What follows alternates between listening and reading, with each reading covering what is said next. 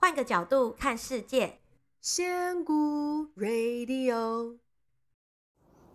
嗨，大家好，我是仙姑。呃，上个礼拜我们谈到了与神对话的第一个部分，就是呃有关生命的秘密。那我这个礼拜呢，呃，我的仙姑读书会讲的还是《与神对话》这本书，我谈的是有关宗教的部分。那我想就把这里面最精华的部分先拿出来说。其实与神对话里面，对于许多的宗教都有不同的看法。那它其实比较大的琢磨还是在于基督教。它像佛教啊，还有呃印度教，这些都是比较轻描淡写的带过。那它有跟基督教的部分呢，它有一个篇有一个篇章，我是觉得还蛮有趣的。那可是因为我呃本人是没有信仰的。尤其是基督教，我也是没有太多的接触，所以如果我这个部分有讲错的话，请大家见谅，因为我是从书上看来的，并不是呃真的有去研究过。他提到了有一个基督教的一个戒律，叫做十戒。因为呢，其实当时他在讲说这个的之前，他在讲宗教的时候，这个作者尼尔呢就一直在问地狱的事情，他就会他就一直问他说。这位神啊，那呃，如果因为这个神跟他说是没有天堂跟地狱的，尤其是没有地狱这件事情，那尼尔就会说，那做错事情的人要去哪里呢？那还有，那如果没有地狱的话，那不守你戒律的人，那该怎么办呢？他前面呃，在与神对话第一本里面呢，花了非常大的篇幅在解释没有地狱这件事情，没有做错这件事情。那这个尼尔也就问到了，那十诫又是怎么回事？难道摩西给我们的十诫是假的吗？这时候呢，这个神就说了，他说有，真的有，有这十个规定，但是这不是规定，也是我给他的，但是我给他的是十个承诺。我们也可以，你看完之后就知道，他其实是。呃，有一点不同的区别。他意思说，这是我给他的十个 commitment，或是十个 sign，它不是十个规定。然后呢，这个作者就说：“我抱歉，我不懂你的意思。”他就一条一条说：“那我告诉你，我的原文是怎么样的。”那我在我的读书会里面有一条一条的对照。那我就先简单的讲几个，大家就会懂那个差别。像有一个就是。呃，实践里面的第三条就说，你每个礼每个礼拜你会留一天的安息日，就是他们那个呃 weekend 那个 week 呃 weekday 里面有个 Sunday，就是休息日，就是呃基督教徒要去呃做礼拜的日子，就是所谓的安息日。他说对，这个是我讲的，但是我讲的是你在每个礼拜里面呢，你要留一天给自己叫安息日的原因是因为。因为你生活在一个物质的世界里面，那你每天都很忙碌，为了生活，为了种种的事情烦心，所以我希望你每个礼拜至少要留一天的时间静下来，让你自己不至于离我太远。就是意思就是那天留下来是跟与神去做直接的对话跟连接，其实有点像是上礼拜的概念，只是并不是。然后他，可是他后面还有解释哦，他说。但是，当你跟我越来越密切结合的时候，你会发现每一天都是安息日，每一刻都是神圣的。所以意思是什么？他并不是强制的说你每个礼拜都要有一天哦。其实这就很像是我在分享的时候，我觉得改善我们人生一个很简单的方式，就是你每天至少留半个小时给自己，不管是。呃，冥想，因为现在呃，西洋那边也很流行，每一天要做冥想。那我自己也有在做一些昆达里里尼的各种冥想，因为我在练习，然后体验看看，觉得好的会推荐给大家。那呃，台湾最近呢，前阵子的疫情，我看到很多朋友也在抄心经哦。那日本也还蛮流行抄经的这些方式，或是做瑜伽这些方式，我必须说都很好。不管你是做冥想，做瑜伽、抄心经，或者是念经，都非常好。为什么呢？其实就跟这个一个礼拜留一天安息日是一样的意思，就是在你的忙碌的生活当中，你要留一个固定的时间，让自己净空，让你的脑袋是放空的，这样你的内在神性才有机会跟你做连接，跟你做沟通，保持那个很顺畅的连接，就只是这样这样子而已。但是就像我的高我课程，因为呃我的后来带大家的时候，他们其实会呃练习。与高我共存的生活，那他们就会知道说，当你真的跟高我是融合的时候，你分辨不出来了，你也不需要一个礼拜，只要专门去找一天去跟你的呃神性去做连接，不用，因为他随时随地都在。所以他其实这一句话讲的意思，只是说，麻烦你在很混沌的时候，一个礼拜至少留一天给我。但是当你完全跟我连接上的时候，其实你会发现每一分每一秒都是很神圣的。但是这个传到我们现在这边，就会变成所谓的你每个礼拜一定要留一天安息日。所以它每一个十诫里面，它都解释出来各种。比方说好了，有一个还蛮有趣的，叫做呃不不可贪图别人的财物哦，不可。不可偷盗，好了，讲这个不可偷盗好了，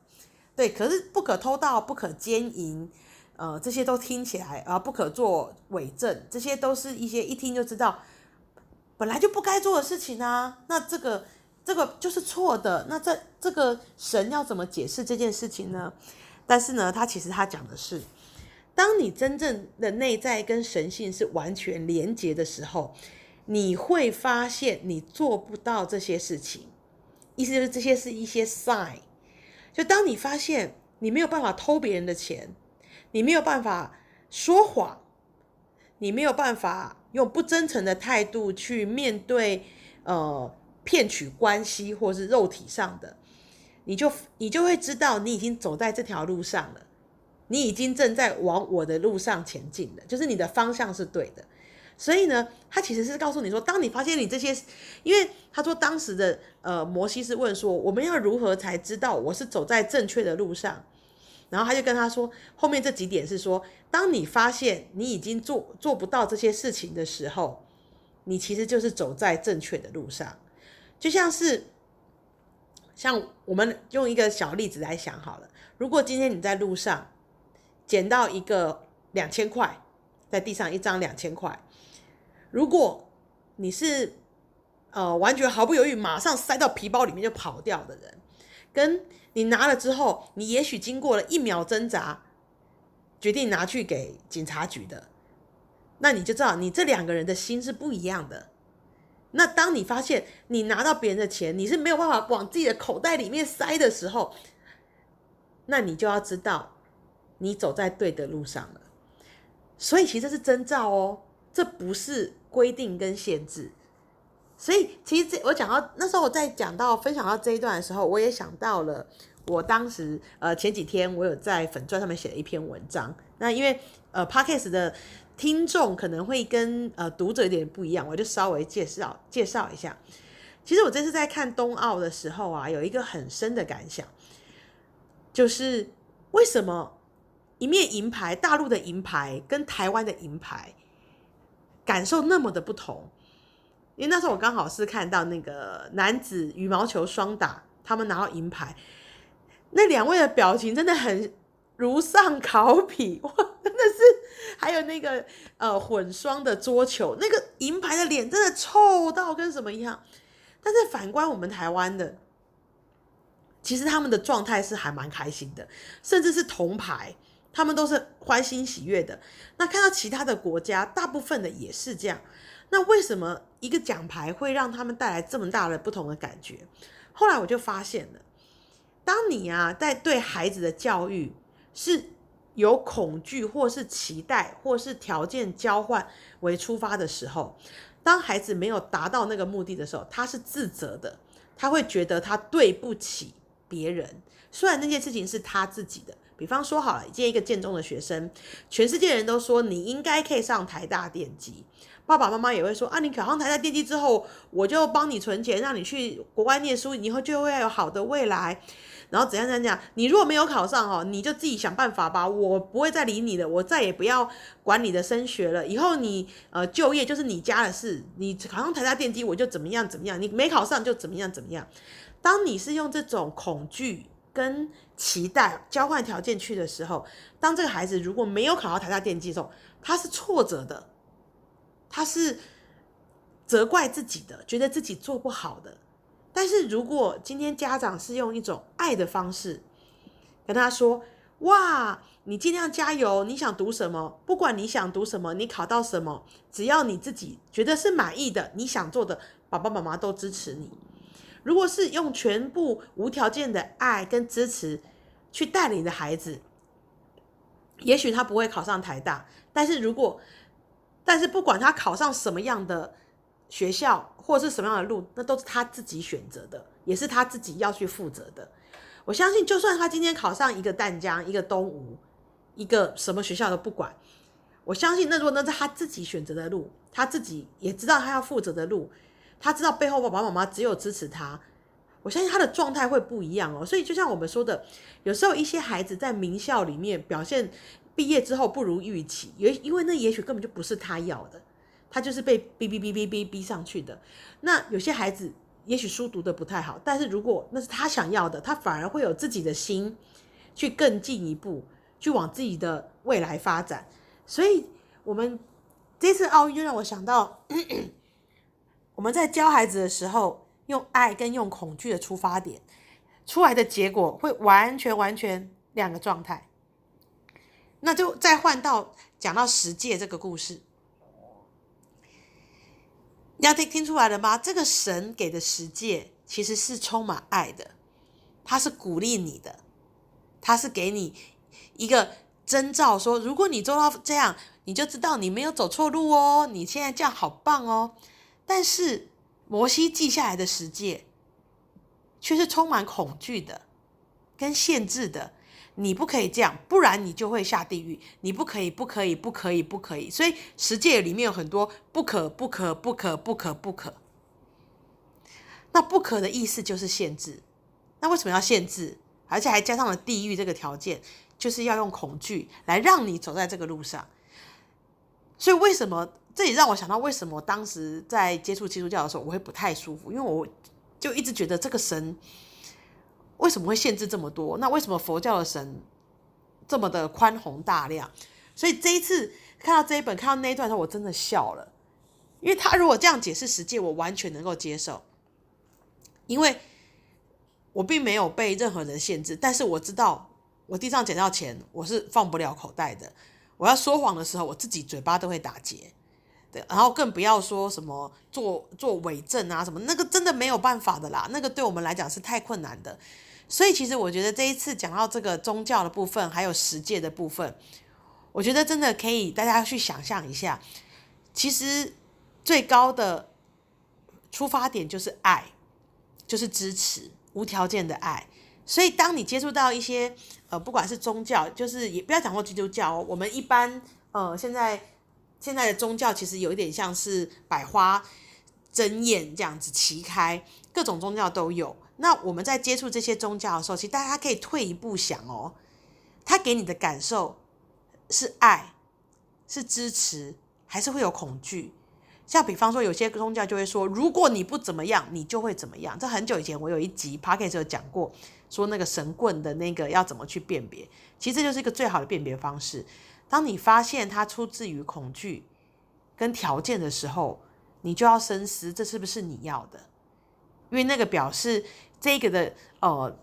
能量，或者是这个的来源频率可能没有那么的高，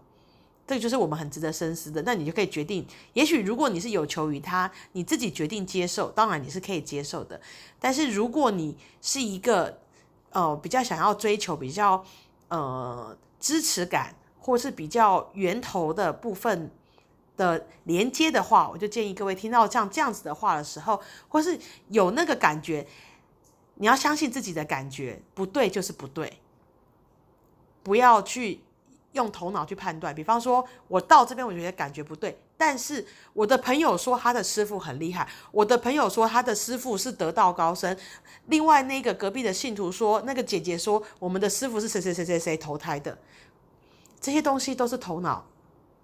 给你的，想要说服你的。但是请把自己的直觉跟感受放在第一位。